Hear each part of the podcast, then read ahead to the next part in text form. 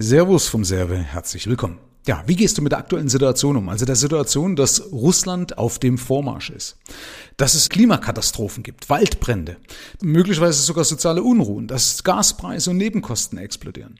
Also im Endeffekt gibt's ja eine negative Dauerbeschallung aus allen Medien, die im Endeffekt unser Leben zur Hölle machen können. Ja, erst hat man gedacht, Mensch, mit Corona, das war schon schlimm und irgendwie scheint es aber immer schlimmer zu werden. Und in dieser Podcast-Folge geht es darum, wie du erfolgreich damit umgehst oder möglichst erfolgreich damit umgehst. Wir haben ja nicht immer alles im Griff, brauchen wir uns auch nichts vormachen. Aber wie ich es zumindest schaffe, irgendwo ein Gefühl der Kontrolle zu bekommen. Und einleiten möchte ich das Ganze mal mit einer Geschichte. Eine Geschichte, die dir nämlich die Augen öffnen soll, weil manchmal stehen wir uns ja selber im Weg. Ja, manchmal denken wir, hey, das Gras auf der Nachbarweide ist grüner und saftiger. Mensch, bei denen geht's, aber bei mir nicht. Ja, überall ist es möglich, aber ich habe ja die und die Nachteile. Und deswegen möchte ich dir diese Geschichte ans Herz legen, damit du solche Sachen vielleicht eher hinterfragst, weil ne, jeder hat ja so einen Filter vor den Augen. Und dass man manchmal erkennt oder überhaupt erkennt, dass so ein Filter da sein kann, weil dann kann man besser mit Situationen umgehen. Und zwar hat sich diese Geschichte zugetragen Ende der 20er Jahre in New York. Und das war ja die Zeit der großen Depression. Es gab also Arbeitslosigkeit.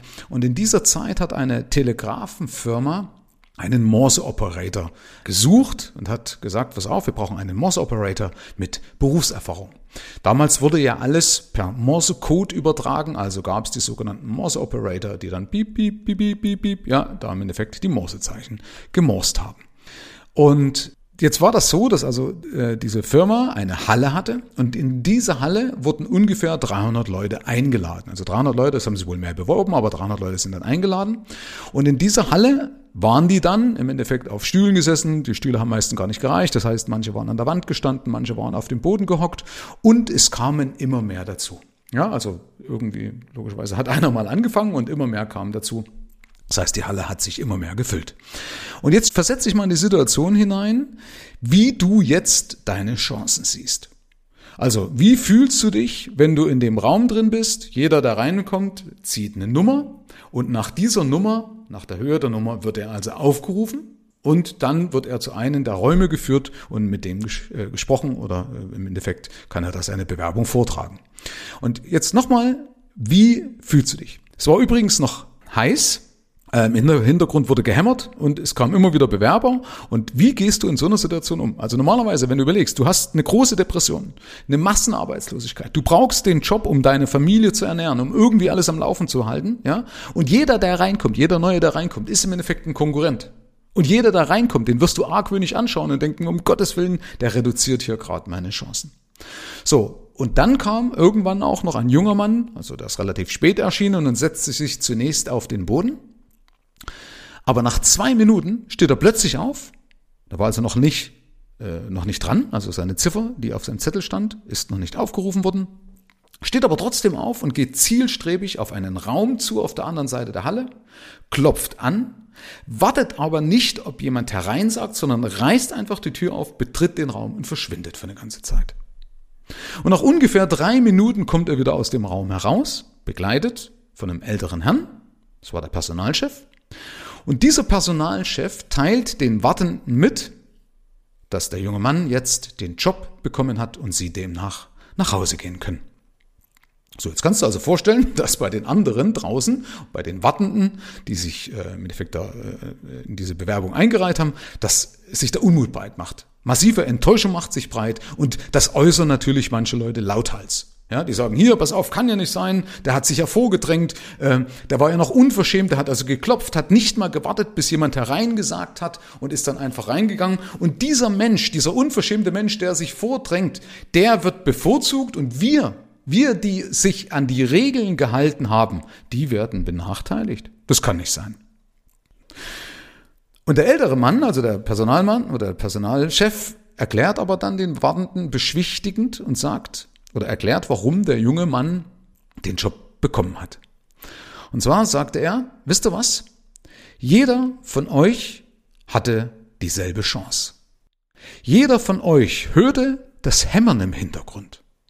Vielleicht dachtet ihr, hier wird renoviert. Aber nee, hier wird nicht renoviert.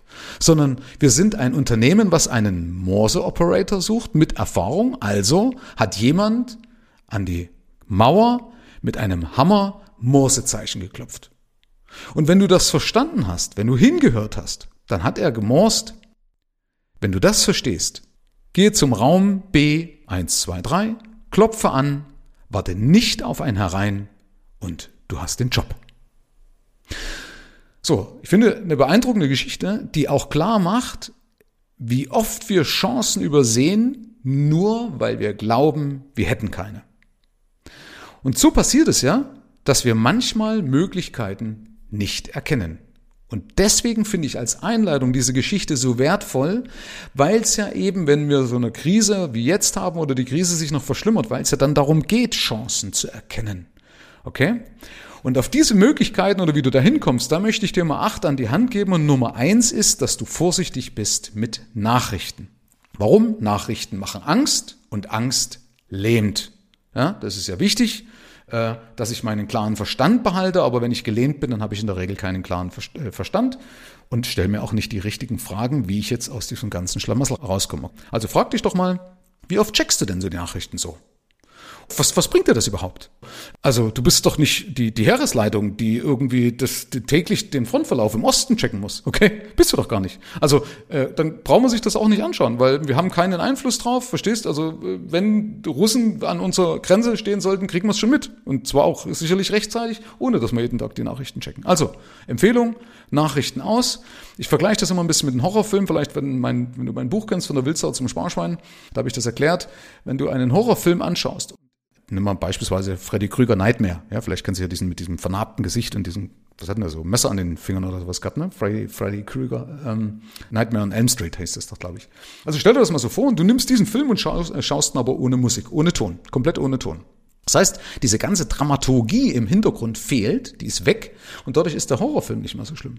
Und das meine ich damit, wenn man Informationen, weil du sollst dich natürlich informieren, man soll ja nicht die Augen verschließen und eine rosa-rote Brille aufhaben, aber man soll eben diese Dramaturgie rausnehmen, weil die Medien dramatisieren das ja oft. Ist ja nicht so, dass es irgendwo sachlich ist und selbst wenn täglich sachlich nützt man es auch nichts. Aber eben diesen Vergleich, denk dran, Horrorfilm ohne Ton, dann nimmst du dem Ganzen die Macht. Also informier dich, minimal, aber im übertragenen Sinne, ohne Ton. Punkt 2 ist, Cash is King. Also Cash ist ja nach wie vor King. Also wer mich verfolgt, weiß ja ganz genau, dass ich immer wieder sage, achtet auf eure Liquidität. Also bei Unternehmern 12-mal die Kosten, bei Angestellten 6-mal die Kosten. Wenn du nicht weißt, wie hoch deine Kosten sind, einfach 12-mal deine Einnahmen oder 6-mal deine Einnahmen. Und warum Cash wichtig ist, brauche ich, glaube ich, nicht mehr erklären. In der aktuellen Situation sieht man ja, was passiert denn, wenn ich einen Umsatzeinbruch habe?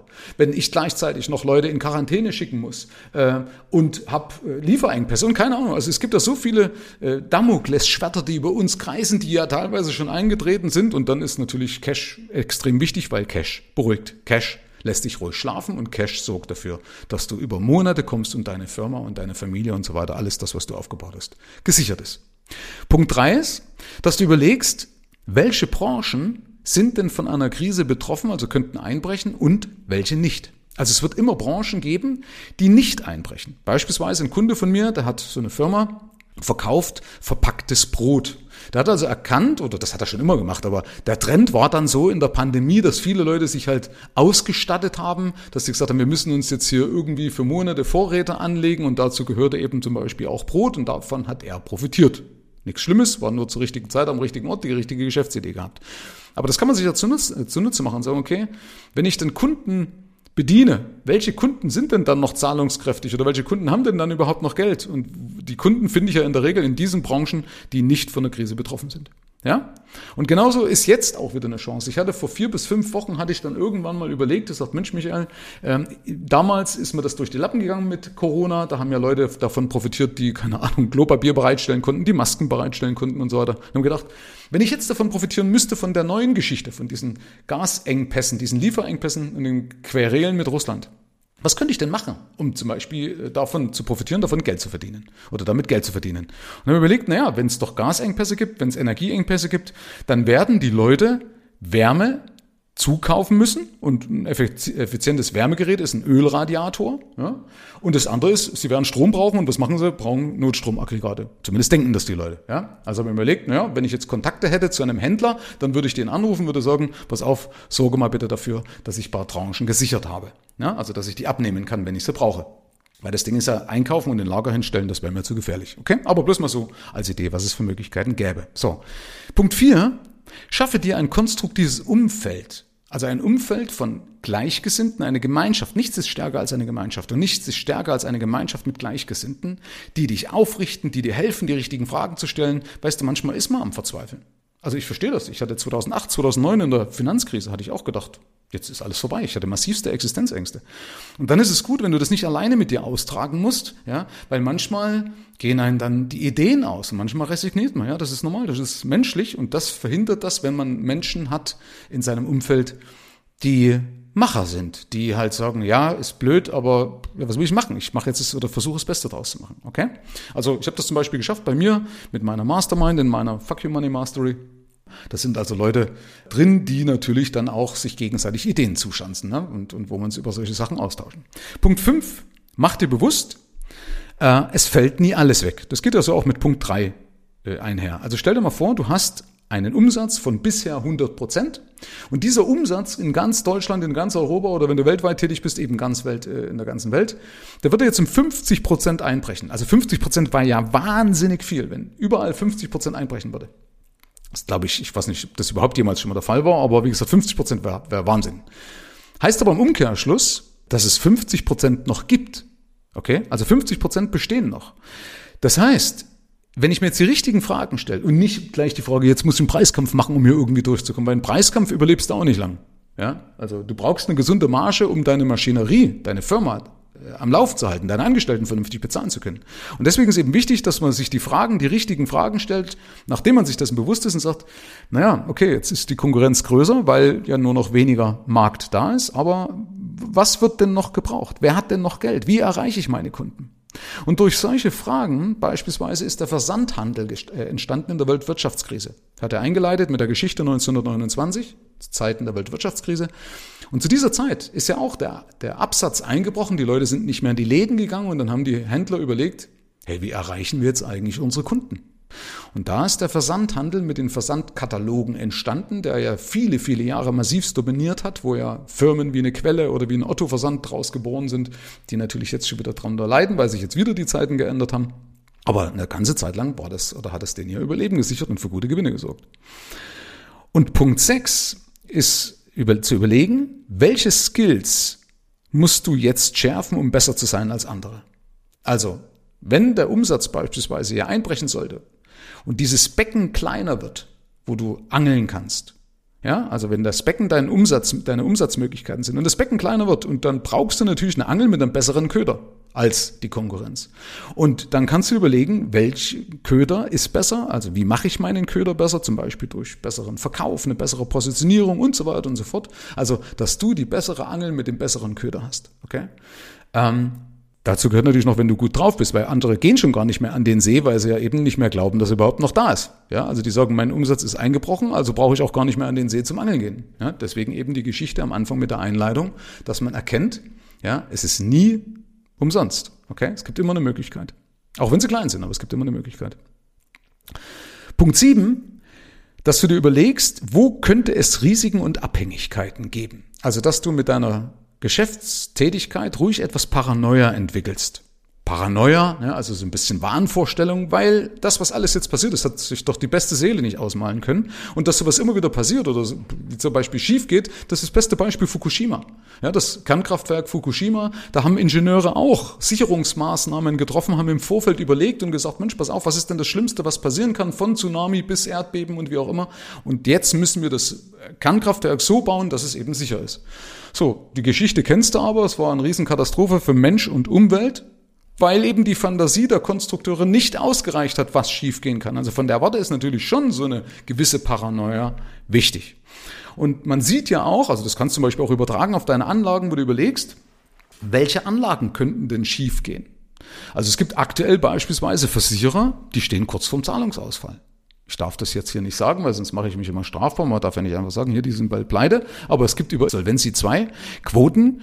Und da siehst du bei auch namhaften Versicherern, die, also namhaft insoweit, dass es die meisten oder dass es viele Leute kennen, das sind so 2, 3 Kandidaten drin, die sind gebeutelt oder sind kurz davor gebeutelt. Und da kann man schon mal überlegen, ob man dann dort sein Geld in der Rentenversicherung drin lassen sollte. Also mach dich aber selber mal schlau. Wie gesagt, ich darf es dir nicht empfehlen, sonst kriege ich von denen auf die Mütze, kriege ich dann eine Unterlassungsklage.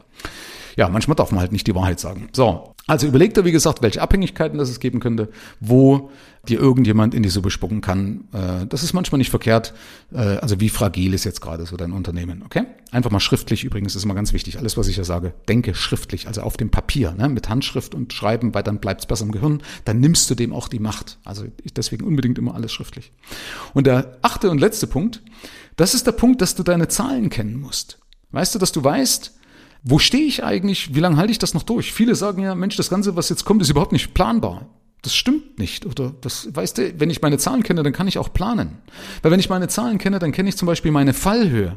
Ja, dann weiß ich, wann muss ich denn die Reißleine ziehen? Wie lang reicht denn meine Liquidität konkret? Ja, habe ich vielleicht noch Außenstände? Gibt es noch irgendwas, an was ich denken muss? Und das macht zum Beispiel mein Vermögensliquiditätsplan mit wenigen Minuten. Ja, also du brauchst wer mich kennt, weiß ja, dass man nur 10 Minuten im Monat braucht, um das Ding am Laufen zu halten. Und so eine Änderung zu simulieren, das mache ich auch in wenigen Minuten, weil ich ja nur gewisse Parameter ändern muss. Also beispielsweise eben zu sagen, okay, was sind die Kosten, die ich mindestens haben muss, wie auch immer, ja? Und wie viel Umsatz muss ich denn dementsprechend mindestens machen? Und wenn ich den nicht machen könnte, wie lang reicht meine Liquidität? Und genau das kann mein Vermögensliquiditätsplan mit wenigen Klicks und in wenigen Sekunden eigentlich sogar erledigen und transparent machen. Und wenn ich dann natürlich so die Zahlen aufbereitet habe, dann kann ich auch damit besser planen. Ja, viel, viel leichter planen und verhindere damit vielleicht sogar eben auch eine Insolvenz. Also ich habe ein viel besseres Risikomanagement mit sowas. Ja, und der Punkt ist, wenn du also irgendwo an der Stelle stehst, wo du sagst, ach, ich weiß eigentlich nicht so richtig, wo ich stehe, dann biete ich dir gerne mal an, dass wir uns mal kurz zusammen telefonieren und du kannst mit mir als externen Profi einfach mal reflektieren, was du genau tun kannst, um dich und dein Geschäft zu schützen. Also um das, was du aufgebaut hast, zu sichern, dass du weißt, okay, wie manövriere ich mich da durch, was muss ich denn jetzt eigentlich konkret tun? Und wenn du das magst, melde dich gerne bei mir auf meiner Homepage, findest du die Möglichkeit, kannst dich für ein Gespräch eintragen und ich schicke dir dafür keine Rechnung. Sag mir das einfach, dass du über diesen Podcast kommst und was du möchtest, also dass du sagst, okay, ich würde gerne mal wissen, wo stehe ich oder was muss ich denn machen, um zu wissen überhaupt, wo ich stehe, wie auch immer, dir fehlt in irgendeiner Weise die Struktur und die Klarheit. Dann melde dich gerne bei mir. Herzlichen Dank fürs Rein und Hinhören. Ab hier liegt's an dir. Bis zur nächsten Folge. Dein Michael Serve. Schau auch gerne mal auf meiner Seite michael-serve.de vorbei. Ich freue mich, wenn du vorbeischaust.